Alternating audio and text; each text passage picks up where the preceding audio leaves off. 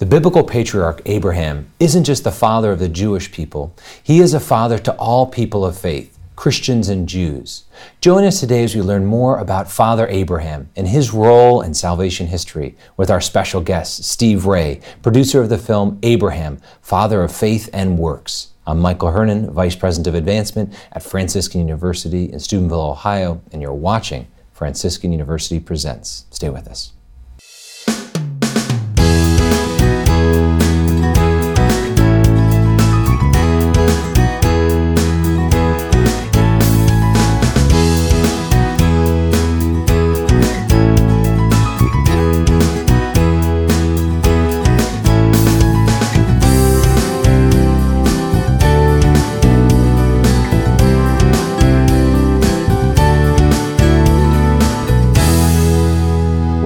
Franciscan University Presents. I'm your host, Michael Hernon, Vice President of Advancement here at Franciscan University in Steubenville, Ohio. And today we'll be talking about Father Abraham. I'm joined in our studios by our regular panelists, Dr. Regis Martin, Professor of Systematic Theology here at Franciscan, and Dr. Scott Hahn, who holds the Father Michael Scanlon Chair in Biblical Theology and the New Evangelization, again here at Franciscan University. And we're so pleased to welcome Steve Ray to the show. Uh, Steve is a convert as a fundamentalist Baptist, uh, grew up as a Baptist. Uh, him and his wife came into the church in 1994. Uh, you can hear about his conversion story and crossing the Tiber.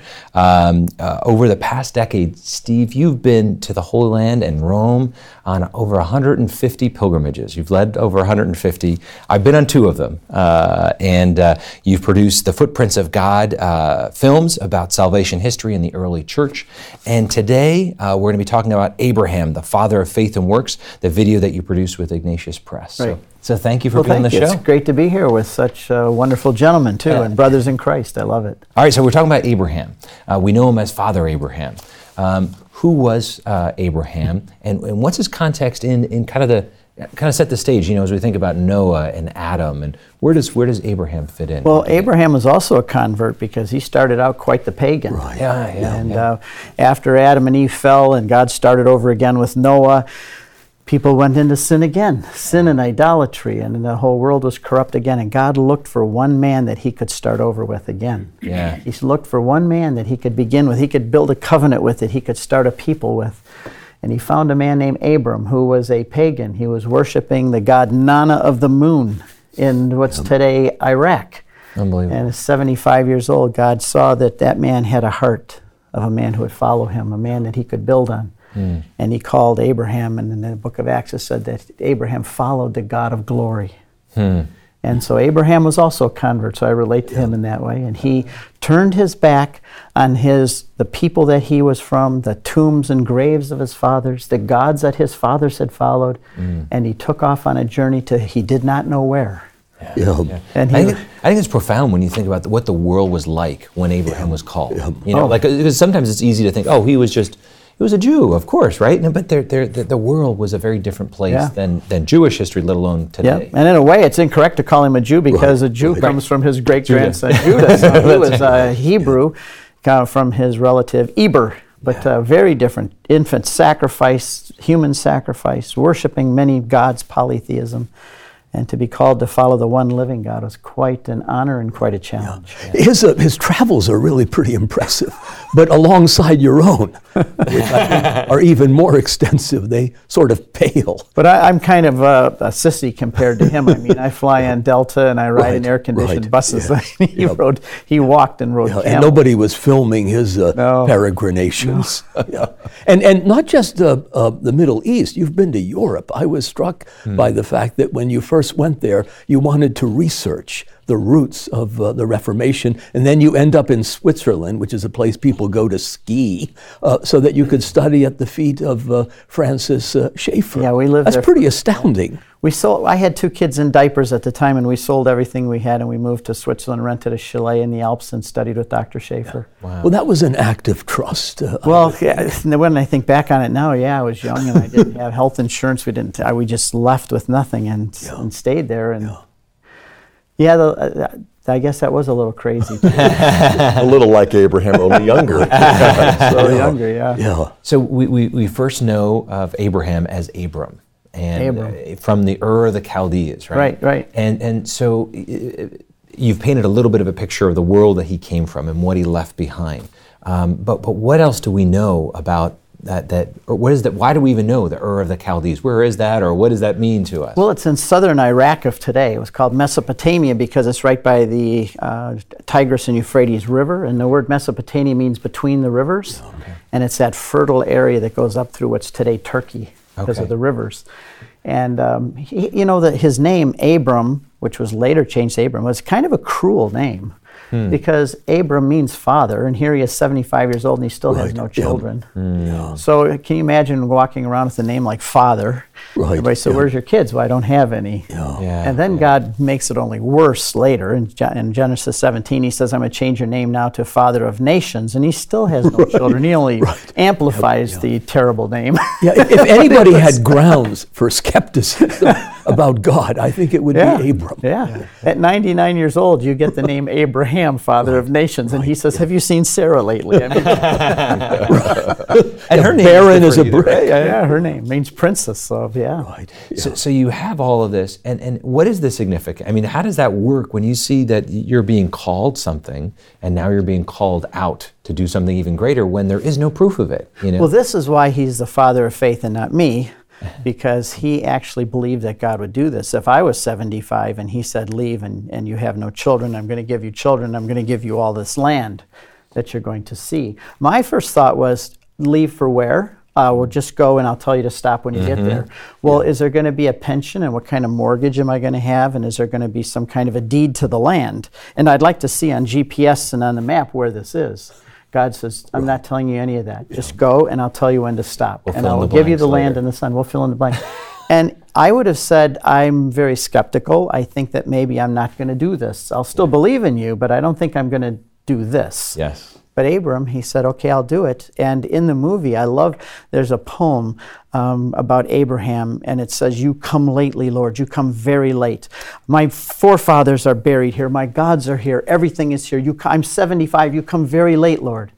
But my camels will leave in the morning. Yeah, yeah, that's beautiful. Wow. Yeah. That's faith. That's faith. That's why he's there, and not me. And, and what's the significance? I mean, you kind of already talked about this, but, but, but Sarah being barren, you know, as you well, the, having a son in those days was absolutely imperative. First of all, if the a woman didn't have a son when her husband died, she would be destitute because they didn't have unemployment and workman's mm. comp and, and welfare and all these things, Social Security. And second of all, that's how the family line, the family line was so important, especially in Israel later too, that uh, the family line came mm. through a son and that carried the name and the, and the family on further. Without a son, you really you remember the story of Hannah when she didn't have a son and finally Samuel came. They wouldn't even let her go to the temple because she said God. They said God has obviously um, not blessed you. You're obviously not worthy to even come to the temple because you don't have any children. That's huge. That's it is huge. huge. So this was such a blessing for them. Mm. You know, the call comes to him in his 70s, as you say there in Genesis 12, and it comes to a man who's obviously part of a family, but he doesn't have his own, despite his name, Exalted Father. But when you back up a chapter or two, I think you get an even bigger and more dramatic context because mm. in Genesis 10, you have the Table of Nations, as you know, which shows 70 descendants from Noah, which basically says that the entire human race is one family yeah. traceable back to the three sons of Noah. But then you fast forward to the, the, next chapter, Genesis 11, where you have the Tower of Babel, and you see this one big family has now become one big broken family, uh, yeah. scattered, confused, dispersed, and disunited. And then suddenly, the, the call that Abram receives in the opening verses of Genesis 12. You know, go from this land to the land that I will show you to make you a great nation, a great name, so that all the families of the earth will be blessed. And that notion of blessing, as you know, barakah, occurs five times in those three verses. And it's really what you find in Genesis. Fathers bless children. Only in this case, God wants to be the one who blesses, and all the families of the earth are the ones who are to be recipients of that blessing. So clearly, this is not just an individual call, not just an individual conversion.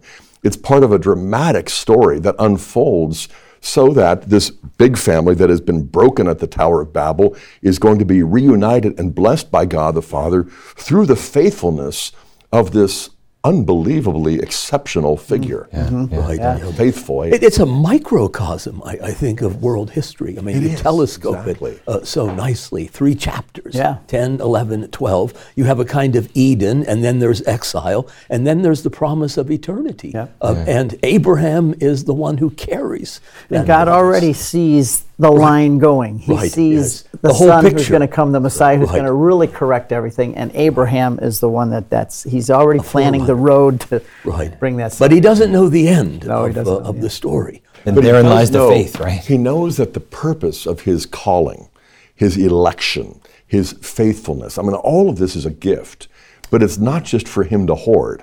You know, you will be a blessing to all of the families of the earth.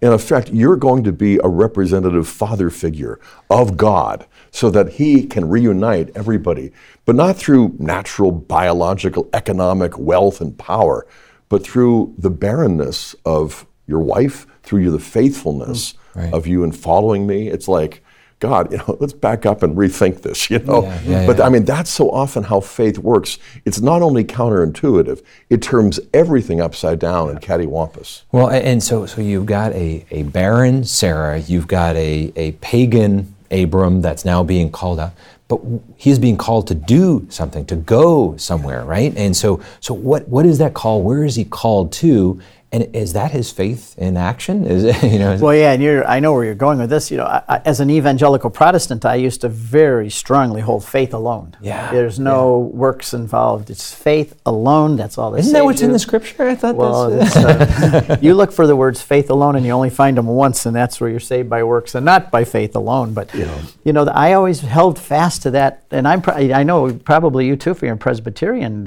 much more towards faith alone than having anything else involved. Yeah. And um, I even in the movie, I'm sitting in a Bedouin tent, and I say, if Abraham said, "I believe in you," Yeah. but I'm not going to do everything you say. yeah. I'm not going to obey all your commands. I'll be selective. But I am going to believe in you. I'm going to have total belief in you. Would Abraham have been saved? Would he have had that relationship with God? And I had to conclude no. Yeah. Yeah. yeah, that would eviscerate his faith at one stroke. Right. It would Correct. just be idle and abstraction. Right. What, what I think you call a mental calculation. It, it has to engage the will. He has to mobilize Yeah. on behalf of this, uh, this faith. Do something. Obedience all the way through is so important to Abraham because even when, he, when at, at 99 and God comes and says to him in Genesis 17, Now I'm going to make this covenant with you.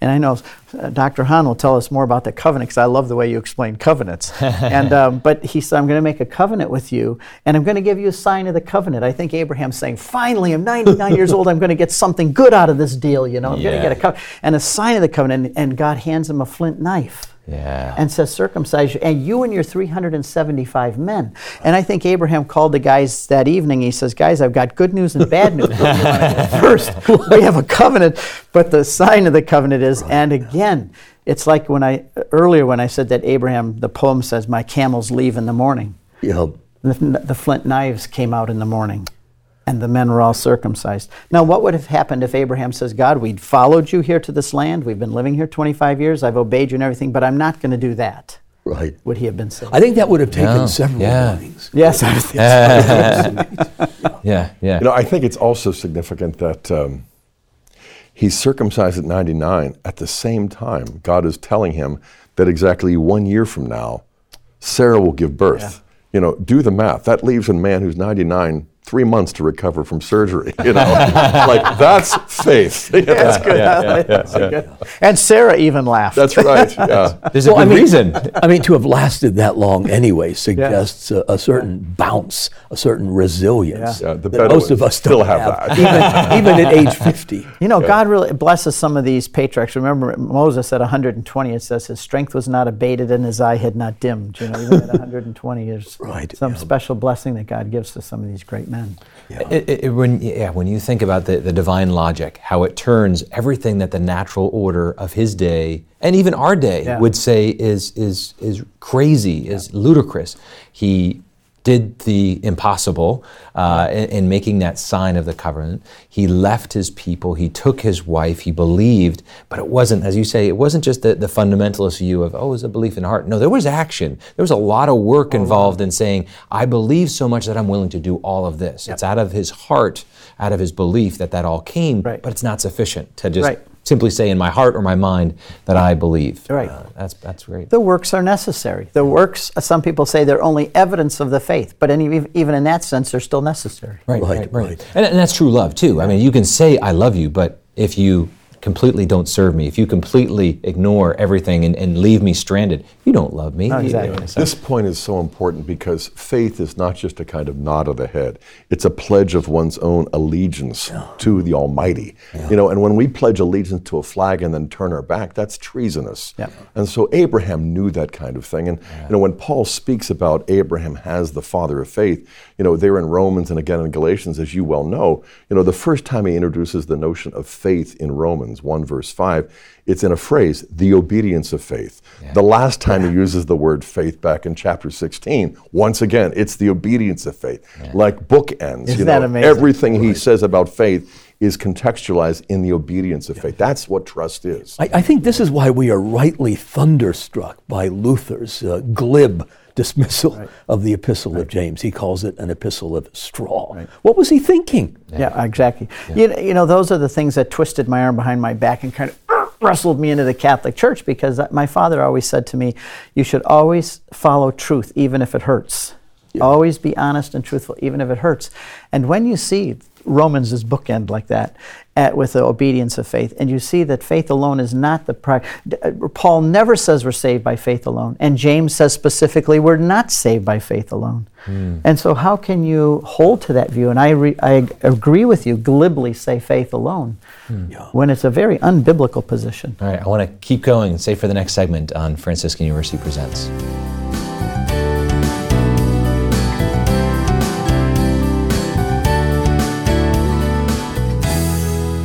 Abraham is often identified as the father of monotheistic religion because he breaks from the polytheism of Ur of the Chaldeans, travels to Canaan where he worships one God, the Lord. So Jews, Christians, and Muslims all look back to him as a kind of father in faith who rid himself of uh, the worship of idols. People recognize Franciscan University as being academically excellent and passionately Catholic. We have the unique opportunity through our faculty members, through our students, to proclaim that academic excellence by reaching out in many different ways. We also remain passionately Catholic in the way in which we are able to worship, the way in which we are able to uh, bring that love of Christ to others on a daily basis. It's important for us to be able to embrace both.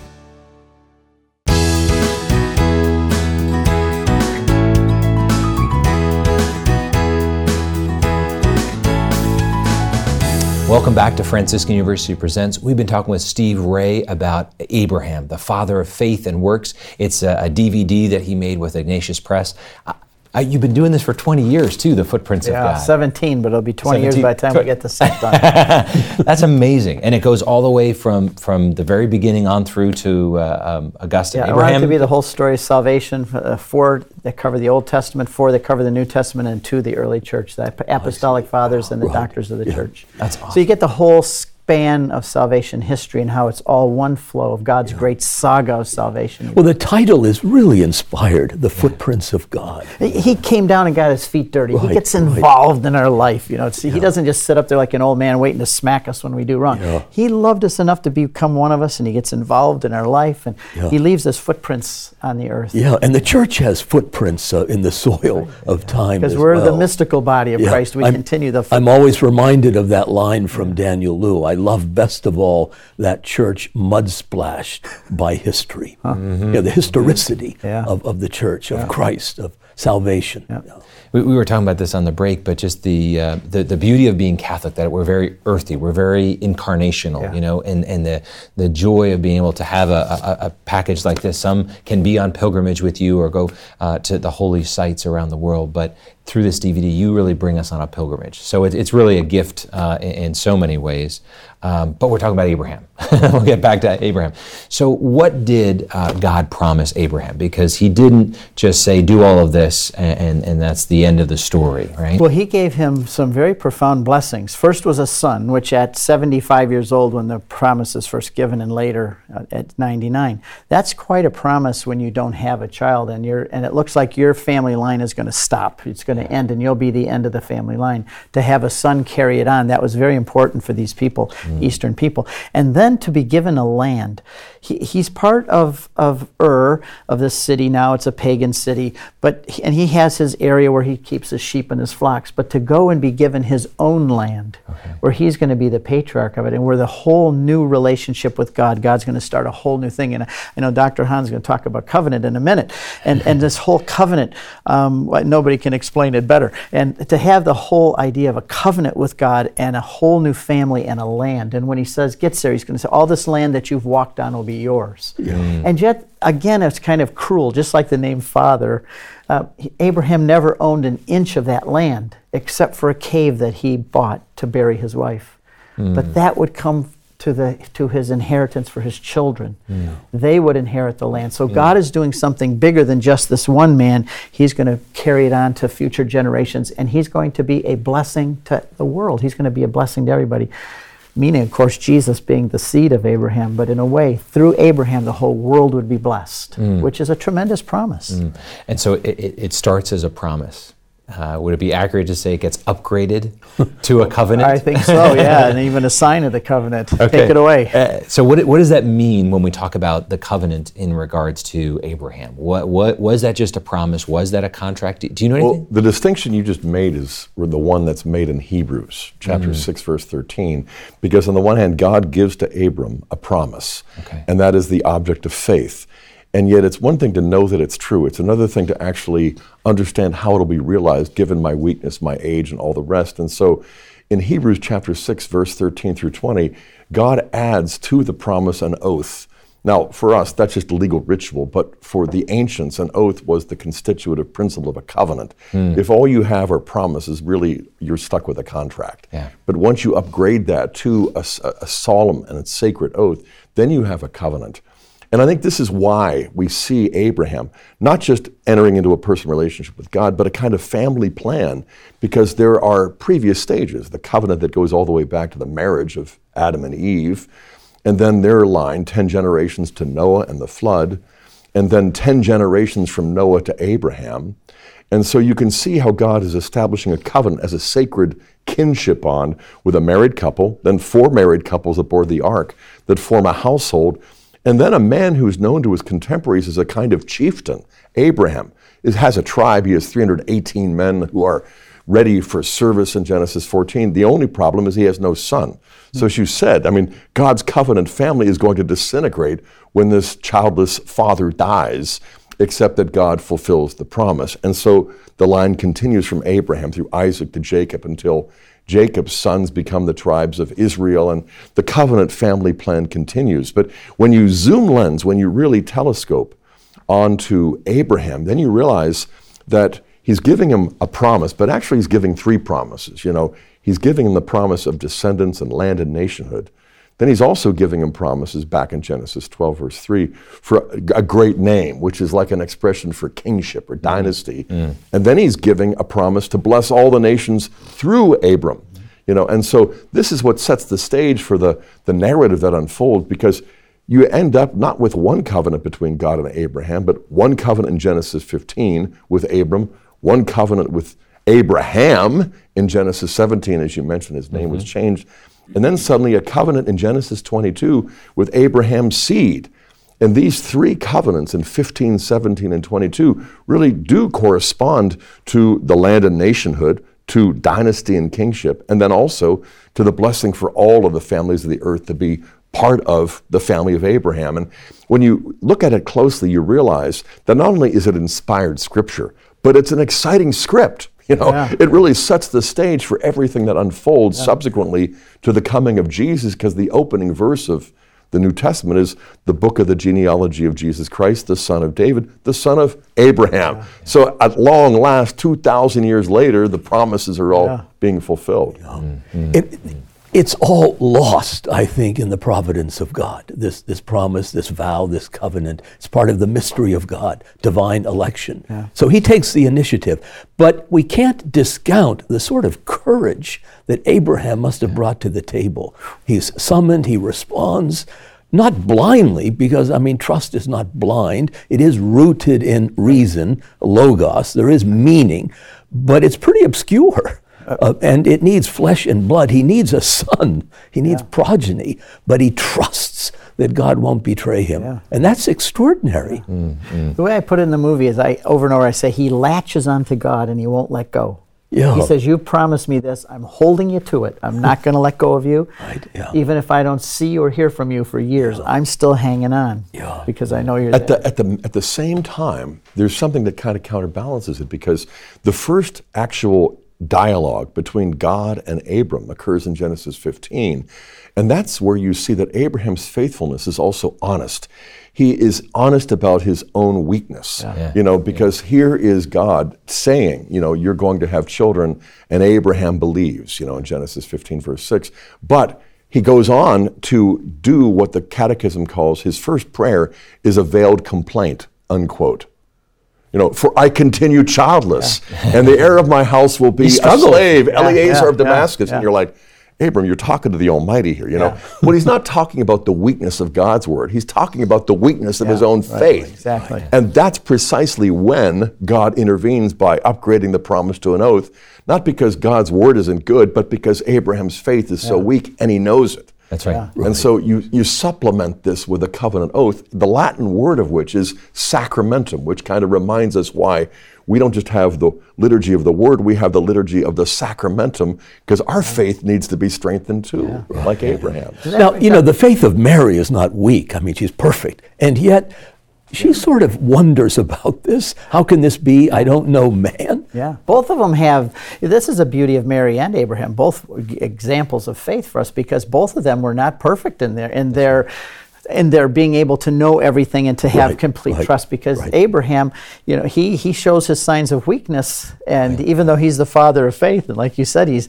he's a great example of this, but he shows still shows his weakness, and he goes ahead and follows Sarah's plan to have a baby through Hagar, Right, which in a sense is saying the uh, Egyptian. the Egyptian, exactly, coming from Egypt and, and saying, well, I, maybe God is going to do it not the way he promised to do it. Maybe we better step in and, and help him a little bit. You know, what That's are we going to help? And even Mary at the same time, when the, uh, at the end of the Annunciation, the, I think the most poignant verse is, and then the angel left her. Mary standing there, 15 year old girl, all of this is, how does she process all of this? Right, right. And then she doesn't have the angel come back every day and meet her at the table or send her tweets or Facebook updates on what's going to happen today. And even when Jesus was back at the temple, she goes back and says, Why have you done this to your father and I? So all of them, Abraham and Mary, also had to be like us, the example of faith, because they walked in the darkness, one foot at a time in the darkness, trusting God. Right. And they give us the example because that's how we have to live. Yeah. It's a very genuine faith. Yeah, it's, it's, very it's very real. Yeah. I mean, because if you knew the outcome, if things would turn out well in the end, then you wouldn't require Yeah. faith. Yeah. In fact, Mary, what's her outcome going to be? A sword will pierce your soul Right, also. What kind of an end is Yeah, I can hardly wait. Yeah, very excited. There's clearly a similarity between the faith of Abraham Yeah. and, and Mary, but there's also dissimilarity. I Yeah. mean, Yeah. her faith is perfect in a way that Abraham's isn't, and mine isn't, Exactly. you know? That's right. Right. And so, as you were saying, you know, when he takes Sarah's suggestion to have Hagar the Egyptian become his concubine, Yes. I mean, even if Augustine is right that that was not immoral or, or unethical, nevertheless, for St. Paul in Galatians 4, this sort of embodies the works of the flesh Right. for Abram. You know, Right. God helps those who help themselves. He has no hands but ours. So I must take this Egyptian woman and make her my concubine and help God fulfill his plan. Right, You know. And no, no, no. This is going to postpone the fulfillment. Your plan, gonna- God's plan. Which, which do you But, want? but wasn't it sort of Sarah's plan? She urged It him was, to it do was this, Sarah- and then of course she Right. bitterly regrets. Yeah, we should. Yeah. Yeah. You, know, yeah, you we- can't blame that's her. Both are faithful and yet help their unbelief. you know? Well, somebody who's a, a kind of a mysterious character in some ways uh, enters into this story in Genesis 14. You have this this this priest Melchizedek, Oh, yeah. and and there's significance to this encounter. What, what what is that when Abraham meets Melchizedek? Well, Jews, uh, Jerusalem's a very Eucharistic city, and uh, Abraham is coming from a battle, and he comes past Salem, and the king of Salem, Jerusalem, comes out, and it says that he is in Genesis 14 that he is a priest of the Most High God. It's a picture of it's it's Jesus. It's a picture of Jesus coming and out from the city of Jerusalem. He brings bread and wine, and Abraham gives a tenth of the spoils. He gives a tithe. He represents all the people of God bringing their tithe, their gifts to the priest, because we're all in His loins in a sense, and we're uh, in Him. We're all bringing our ten percent, and the the priest uh, Melchizedek he brings out bread and wine, which the Catechism says is a is a picture of a prefiguration of future of what the Eucharist would be. And I'm standing in the King's Valley when I do this. I have a table set there and I have a loaf of bread. And why am I standing here with a loaf of bread and a glass of good red wine? Well, because this is where Melchizedek, where this whole prefiguration of our Eucharist would come. Yes. Yeah, and you know, he's the first person to be called priest in the Hebrew yeah. Bible. Yeah. So you go through 13 chapters until you find a priest, and he's also a king. And so, you know, kings come from Judah, priests come from Levi, but long before that, yeah. you have one man who is both priest and king in Salem. You know, and this identification that you made with Jerusalem and Salem is exactly what Psalm 76 does. It, it links Salem to Zion, mm-hmm. where we have the city of Jerusalem. And so it's just a marvelous convergence. It's sort of like all of these spokes converging on the hub of Melchizedek yeah. as a, a, type of Christ. Yeah. And, and to speak of Mary as daughter of Zion, yeah. because she's filled with all the longings of her people, thirsting for some kind of transcendent deliverance, which she carries in her womb mm. for nine months. Mm, mm, mm, yeah, and I'm always just fascinated because he enters in the scene. You have some I don't say theory may not be the right word, but yeah, Melchizedek is such an interesting character, but that Abraham even recognizes that, recognizes yes. that he is a, he submits to him. I mean, that even though he is a going to be a chief and a, and a, father of many nations, he still submits. And and uh, so this is four thousand years ago. You think it's not important because it's so old, but our priests today are still priests in the order of Melchizedek because in the in the Jewish economy you had Aaron the high priest, but Jesus did not come from the priestly line of Aaron it says in the book of Hebrews, which Dr. Hahn's done so much work on and did so well, is that that comes that Jesus is from the line of Melchizedek. He is a priest in the order of Melchizedek, which means that our priests today, four thousand years later, they look all the way back four thousand years to Melchizedek for their priesthood. Mm. So this stuff that we're talking about isn't just for the old days, not important. It's very appropriate for us yeah, today. Yeah, I want to go deeper into that in the next segment. Stay with us on Franciscan University Presents.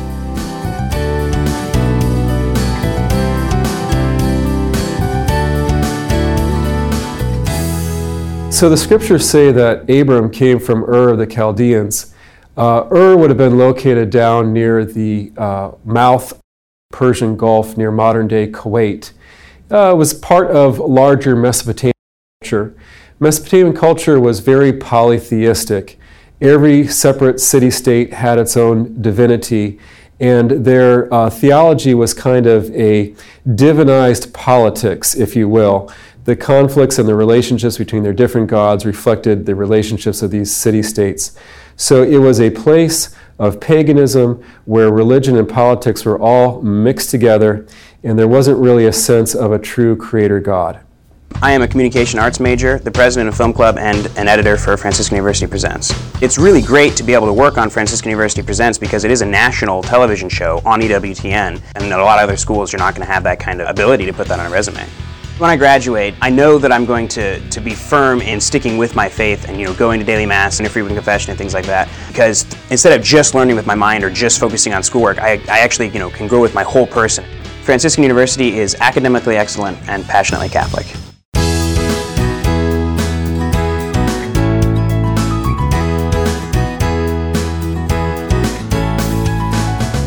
Welcome back to Franciscan University Presents. This entire program springs forth from the very heart of Franciscan University in Steubenville, Ohio. Uh, we're taping this program right now in our communication arts studio. Our, our students are running the cameras and equipment. Our panelists are uh, theology professors here at the university. Um, uh, so, Steve, we have begun a really great exposition of the life of Abraham and his, his importance as the father of faith and works. You've done a, a great job. But a very significant moment comes when he is asked to sacrifice his one and only son. Isaac, right? Yeah. Um, this is crazy. I mean, God just made all these promises and even upgraded those promises to a, a covenant. What's going on?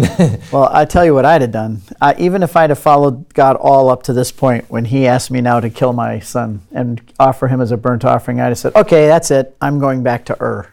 I followed you, but now I know you're crazy. This is too I'm, far. I'm out of here. This is this is going too far.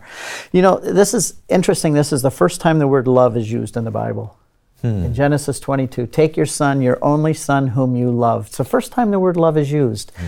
And I think the Holy Spirit saved it for this place to show the, the tremendous love that a father has for a son Hmm. because he's going to take him to Mount Moriah and offer him as a sacrifice. And 2,000 years later, another father with an only begotten son whom he loves will be offering his son on the same mountain. Mm. And I think that the word love is preserved for that place to show the love of God for his son when he offered him up for us. And God is giving us a human example of a man, Abraham, who passionately loves his only son and who is now being required to give him up even though he doesn't have to. Yeah, yeah. And can you imagine that three day walk?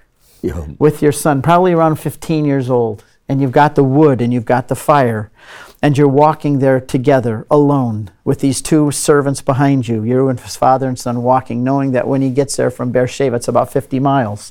When he gets there to Mount Moriah, he's going to have to kill his son and offer him.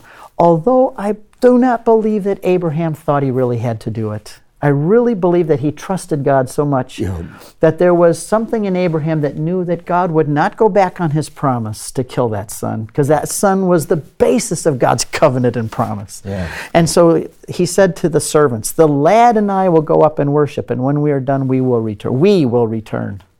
And Isaac says, Father, we have the wood and the fire. Where is the lamb of sacrifice? And Abraham, the Lord will provide the sacrifice, my Yeah, son. yeah. And the book of Hebrews, in that great faith chapter 11, says that Abraham knew that even if he had slain his son, God would raise him from the dead. Mm. That's the faith of Abraham. So again, we not only see the obedience of Abraham, willing to go up and take the knife and come down, even to that point.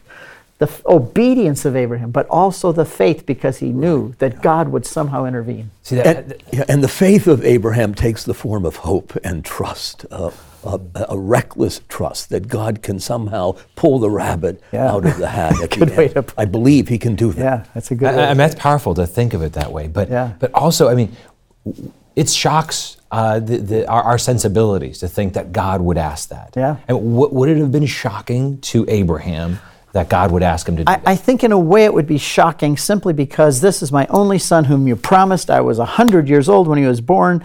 I'm now 115. I'm not going to have another opportunity to have a son, so I'm shocked that you would ask me to do this. Yes.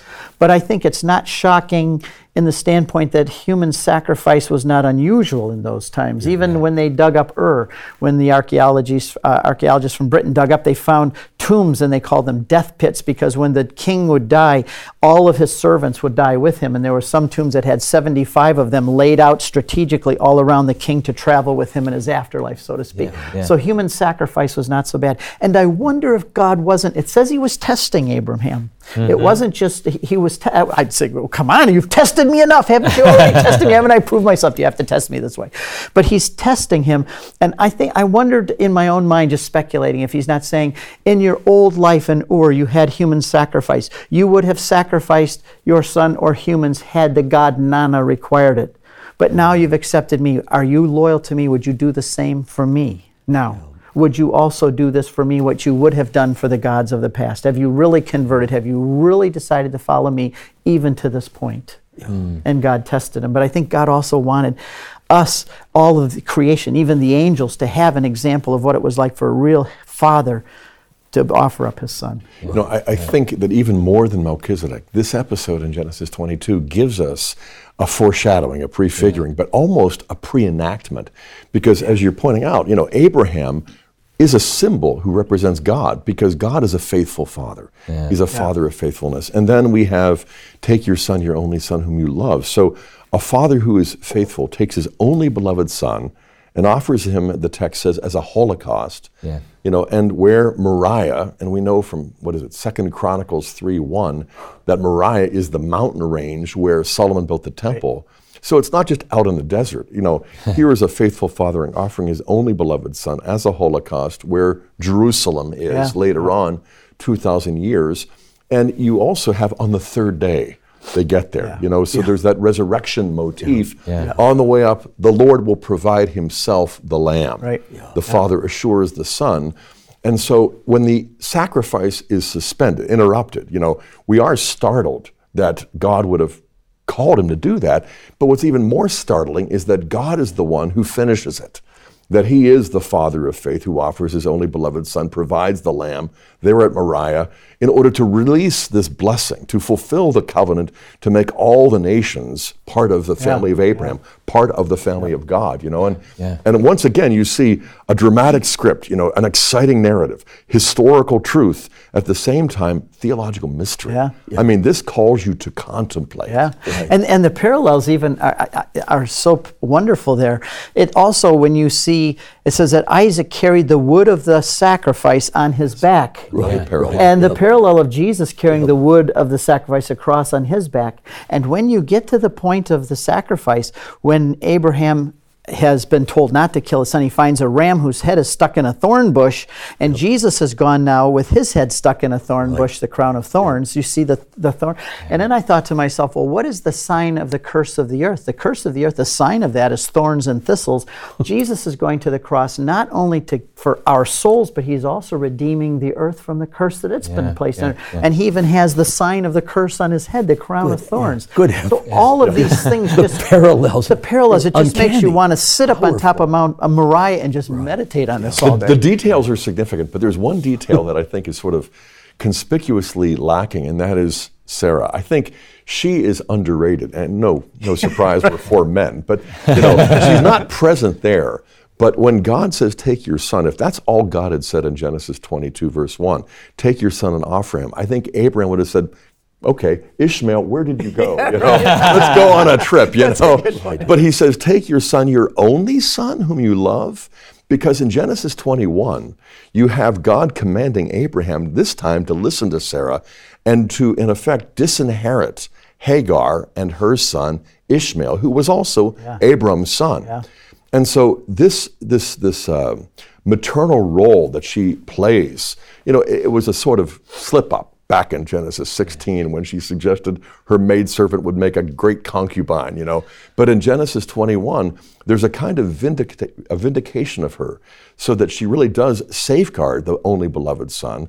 So God doesn't really give Abraham two options. It's take your son, your only son, because as of the previous chapter, you know, this other son, it's like Jesus says in John 8 that the slave does not continue in the house forever, but the son does. So the slave Ishmael is sent away with, you know, all kinds of care, you know, goods, but he's disinherited. But Isaac, you know, really does foreshadow Jesus in a way that God enabled Sarah to ensure. Well, I, I, I see Isaac as a figure uh, for Jesus, who of course comes to fulfill that, that symbolism. Uh, in this sense, uh, Jesus sweats massive amounts of blood that fall onto the ground. Uh, that's how Luke accounts for this agony in the garden. Uh, he, he's, he's prepared to embrace the cross if this is what my father is asking of me. But you know, uh, maybe I could skip the rope. Uh, maybe we could postpone this. I, I'm not sure I want the chalice at this moment. Humanly speaking, there's hesitation, there's fear, reluctance. We don't know what Isaiah is, is feeling because it's never externalized. Isaac, but yeah. Isaac, but I would suspect that he was profoundly fearful Yes. of what is about And to happen. And it happen. seems he's a willing servant. submissive. Yeah, that's what I There's was no, saying. That there's, no, there's no sense of resistance. Right, he's his- not gonna knock fight the his old man father. down, you Yeah. know, get and run. It- Yeah. Because if he's see 15, 16, or Yeah. 17, He's- and the old man is about 115, you know, there is no Clearly. sense in which he is simply a reluctant, willing, yeah. involuntary. Right. He really does prefigure Jesus as a willing victim, giving consent, not happily, but will, you know, And, believing. and when, you, when you think of this, just, just from the Jewish perspective, I remember doing this with our kids, going through this as a Bible study. Hmm. And my kids kept saying, how could the Jewish people understand this if they don't understand the, the cross? point, I mean, really, when you think about this from a, from a purely you know Hebrew context, Yeah. This is a, a- an abomination. God says, "Thou shalt not kill," and this is what God is saying. But no, no, that Yeah, the, wasn't the that whole wasn't part choreography that God has planned from all eternity is just incomplete without the New Testament. Yeah. You know, uh, this story, I played with it in my mind. If this is a story of Isaac and he's Jesus, then what would happen if you go a little further? And I, if you- you see Abraham now, it's like the resurrection. When he takes Isaac home, that's a picture of the resurrection too. He went to the sacrifice, he takes him home. He takes him home and he says, My son needs a bride. And he wants he doesn't want a bride from the pagan Canaanites. So he sends his unnamed servant, we don't know his name, he sends him back to his own people to find a bride and brings Rebecca back to, to his son, and they take, he takes her into a tent and weds her and loves her. And I saw the story of God the Father continues because once God the Father raised his son from the dead and took him back home, yeah. to heaven. He says, My son needs a bride. Mm-hmm. And he mm-hmm. sends his unnamed servant, the Holy Spirit, which is a description, not a name, yeah. sends him back to his own people to find a bride for his son. He finds the bride. He brings her gifts, the spiritual gifts that he gives to all of us. And then he takes the bride back home for the marriage feast of the Lamb. And Jesus, who is like Isaac, mm. takes her into his tent and loves her and marries and her. And that's the second time love occurs. And exactly. Yes. That's the second time it says that Isaac took his wife into his tent and he loved her. Second time the word love is used is of the love for Jesus and his church. Mm. All right, let me slide in one last thing in the last few moments here. This is powerful. I almost want to stop there, but but why is he called the father of all faith Or well, he's the father of all who have faith, it right. says in the book of Romans, because he is the example, and through him comes Jesus the Messiah, and all of us then are adopted into that family. We're adopted into the family of Abraham, or and Abraham becomes the father of us all. Where eh, Jesus becomes the seed, and from that we're all children of his. So we're the sons and daughters of Abraham. Yes. And we Jews and Christians have the right to claim that because we are of his line. That passage that you re- refer to in Romans 4, verse 1, there's a professor at Duke, a friend named Richard Hays. He's written a very influential article that analyzes the grammar because the question is not what then shall we say about Abraham, our forefather according to the faith, or according to the flesh. It's rather, what then shall we say about Abraham? Was he even our forefather according to the flesh?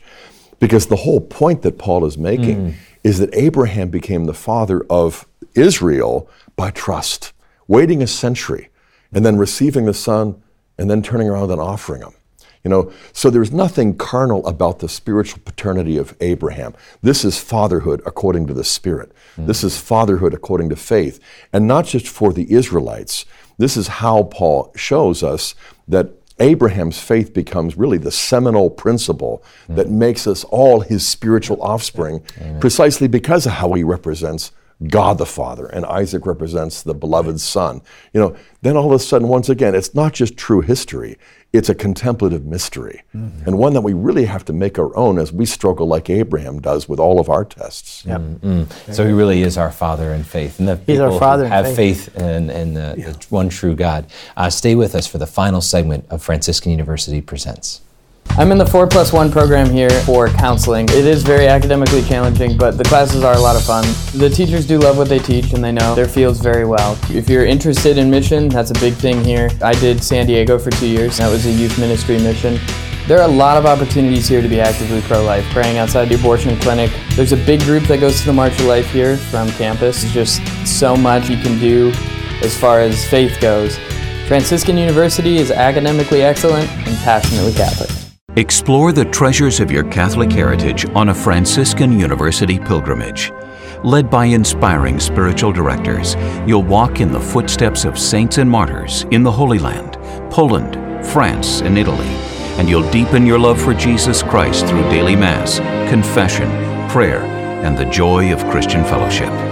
Let Franciscan University lead you on a pilgrimage of faith. Find out more at franciscan.edu/pilgrimages.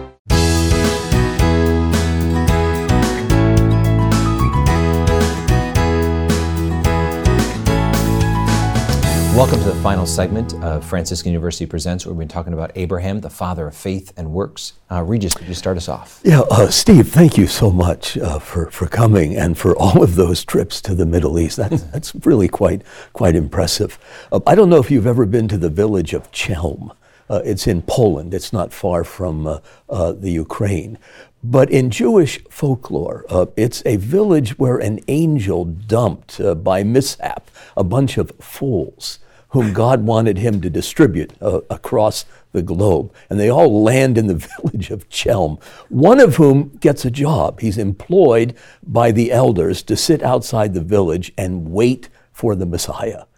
And he waits and he waits and he, and he becomes quite bitter because he's not paid much. And he complains to the elders and they agree. They say, Yeah, that's right. You're not getting much money, but consider this the work is steady I mean, that's funny, but it does mask, I, I think, a certain bitterness, uh, a certain sadness. Yeah. They're waiting for someone whom we believe has already come. Right. Abraham could tell them he's coming. You just need to be faithful.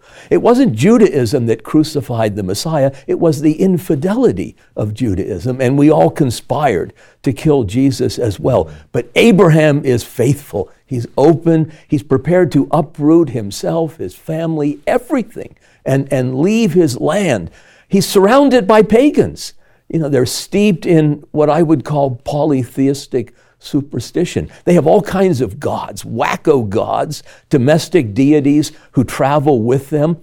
But Abraham is riveted upon a God who doesn't travel. Abraham has to travel. He has to become nomadic before he can find him. And it's so elusive uh, and it, it, it requires so much trust and courage but he's got his act together. Mm. And that's what makes him so imposing a, a figure. Mm. And I'm, I'm just so delighted that you've, you've uh, seized upon him in this, uh, this series. Yeah. Well, thank yeah. you. Mm-hmm. Thanks, Regis. Scott. You know, one practical point I think we can take away for our own personal life is to look at Scripture and to see the record of salvation history. It's true history, but it's not what others would consider history. It's not political, military history. I mean, why focus on some guy who's in the backwoods? You know, why focus on the backstory of this? This nomad, you know, why not Hammurabi? You know, why not tell us what Egyptian dynasty, the name of the pharaoh, all of the important people? Because in history, it's the people who bear the promise, who have the gift of faith. They're the ones who transmit the life, not that is human but divine, hmm. not just temporal but eternal. And so from Abraham to Isaac and Jacob, all the way to Jesus, and all the way to us, because we might not have the power, the wealth, the prestige of the Hammurabis or the, the Donald Trumps. On the other hand, what we've got is infinitely more precious, and it's the same thing he had. And so there's history, then there's history. You mm-hmm. know, and there's land and power, and then there's heaven. And it's not just pie in the sky. I mean, Abraham is looking for a city whose builder and maker was right. God, as you know from Hebrews 11. And so should we. The city of God is not just at the end of time, but it is above us. And it comes to us when we worship faithfully in the Mass. We have heaven on earth. We have Father Abraham in our midst, along with the angels and saints. And this isn't rhetoric. This is more real than whatever we see splashed on the headlines the next day. And Abraham, I think, is exhibit A, mm-hmm. proof positive that what matters as far as the direction of history from the perspective of the Lord of history, the Lord of Lords, is faithfulness, mm-hmm. obedience, and trust. Very good. Mm-hmm. Well, I've, I've really enjoyed sharing all this with, with you guys. I mean, I, I could just keep going on and on because I love being with all of you. I just I love being with people who love the Lord and love the church and the Bible. And uh, one of the reasons I like doing these movies, uh, we've done eight of them now, and mm. starting Elijah and Elisha, and have that done by the end of this year, is because I want people to realize that this is true history. Yeah. Mm. The story of Abraham isn't, you know, the Bible doesn't begin with once upon a time in a land far away, a fairy tale begins again. No, this is real history. Abraham really lived 4,000 years ago. He really did these things. He really was the father of faith. Isaac and Jacob were real people. This story of Saga of Salvation is true. God really came down and he got his feet dirty in our history. He loved us enough to become involved with us. He didn't just walk away and say they sin, let them rot in their sin. No, I love them. I'm going to start over again. I'm going to bring redemption. I'm going to start to this man, Abraham. And I want people who may never be able to go visit visit these places, people who can never see Ur of the Chaldeans or to see Jerusalem or the tomb of Abraham. I want them to realize that it's real true, it's real history. I want people to be willing to die as martyrs if they have to. Mm. I want them to realize the truth of this and die as martyrs. And these men have given us, and women, because the book of Hebrews also compliments Sarah and says how what a great woman of faith she was, and that she also believed God, following the flocks through the deserts, 100 degrees a lot of times. Sarah Sarah, always willing to stay with Abraham and follow him. She didn't just say, I'm getting a divorce. I don't have love for you anymore, and this is crazy. She loved him, she loved God, and she also, even though she wavered at times too, but she, in the long term, clung to God as well. Not just Abraham, but also his faithful wife. And they are good examples for us of how we have to live the faith. We have to cling to God, even in dark times, even in times where it seems like the promises aren't coming true. Hang on to him, cling to him, because this is real history, even if you have to be a martyr for it. Mm. And you know, one of the things that we don't recognize often is these men are saints in the tradition of the church. Right. Paragraph 61 of the Catechism says that these men, patriarchs and prophets, and many others in the Old Testament are considered saints in the liturgy of the church and always will. So we're very correct to say Saint Abraham, Saint mm. Isaac, and Saint yeah. Jacob pray for us. Right. Yeah. Yeah. Amen. Amen. Thank you, Steve. Uh, if you've enjoyed today's program uh, with Steve, Ray, we have a handout for you. You can get it um, online at Faith and Reason or just for asking. Uh, this is great for, for you to go a little deeper or maybe to share with somebody because uh, Steve goes into Was Abraham saved by faith alone? It's a question that we, we talked about during the program, but you got to make sure we're sharing this with our, our, our family, our friends, those uh, that we meet and greet. Um, Father Abraham is really the father of all of our faiths. And I want to encourage you, whether you're a priest, whether you're a father or grandfather, whether you're a mother or grandmother, whether you're a brother or sister, uh, to go deeper in the scriptures and understand who Abraham was. Go and watch the Footprints of God series so that you can share this with others because this is our history, this is our story. This is where we come from. And when you think about this faith that began uh, early on and through Revelation called people out, his faith was tested. His faith was challenged, but a sign and an oath that he made, um, as, as uh, Scott talks about so readily, is, is our oath in living out our sacraments. That our world is, if we are living out the sacrament of the faith, if we are embracing uh, the oaths that we are called to as faithful Catholics, our world will be transformed. Um, and so we need to step out in faith uh, in a new and powerful way. That's what our call is as Catholics. Uh, we're supposed to share this and spread this throughout the world. I want to invite you uh, to be a part of Franciscan University's mission. Um, we believe we're, we're helping form the next generation to go out and transform the world for Christ. And you can be a part of that too by coming to our campus here in Steubenville, Ohio, or getting your degree online through Franciscan University. Uh, this is a time where we need people with faith and reason uh, to go out and be uh, the gospel uh, to all the world. I want to invite you also to be at one of our summer conferences with speakers like this uh, who can really instruct and inspire us. But today I want to especially encourage you about going on a pilgrimage. Uh, going on a pilgrimage with Franciscan University, we've partnered with Steve Ray. Uh, I've been with him at least twice, and uh, we are going to be continuing to go to places like the Holy Land where it's safe, but you can feel the earth. You can swim in the, in the Sea of Galilee. You can go to many of the holy shrines and sites around the world. But you can also come and visit uh, through the video series series, as we talked about today. Uh, but go to faithandreason.com, where there are talks, insights, and a way that you can be better equipped to fulfill your call to be a members of the new evangelization. And until next time, may the Lord bless you and keep you. To download the free handout on today's topic, go to faithandreason.com. Email your request for the handout to presents at franciscan.edu. At faithandreason.com, you can also purchase past episodes of Franciscan University Presents, or request today's free handout and purchase past programs by calling 888 333 0381.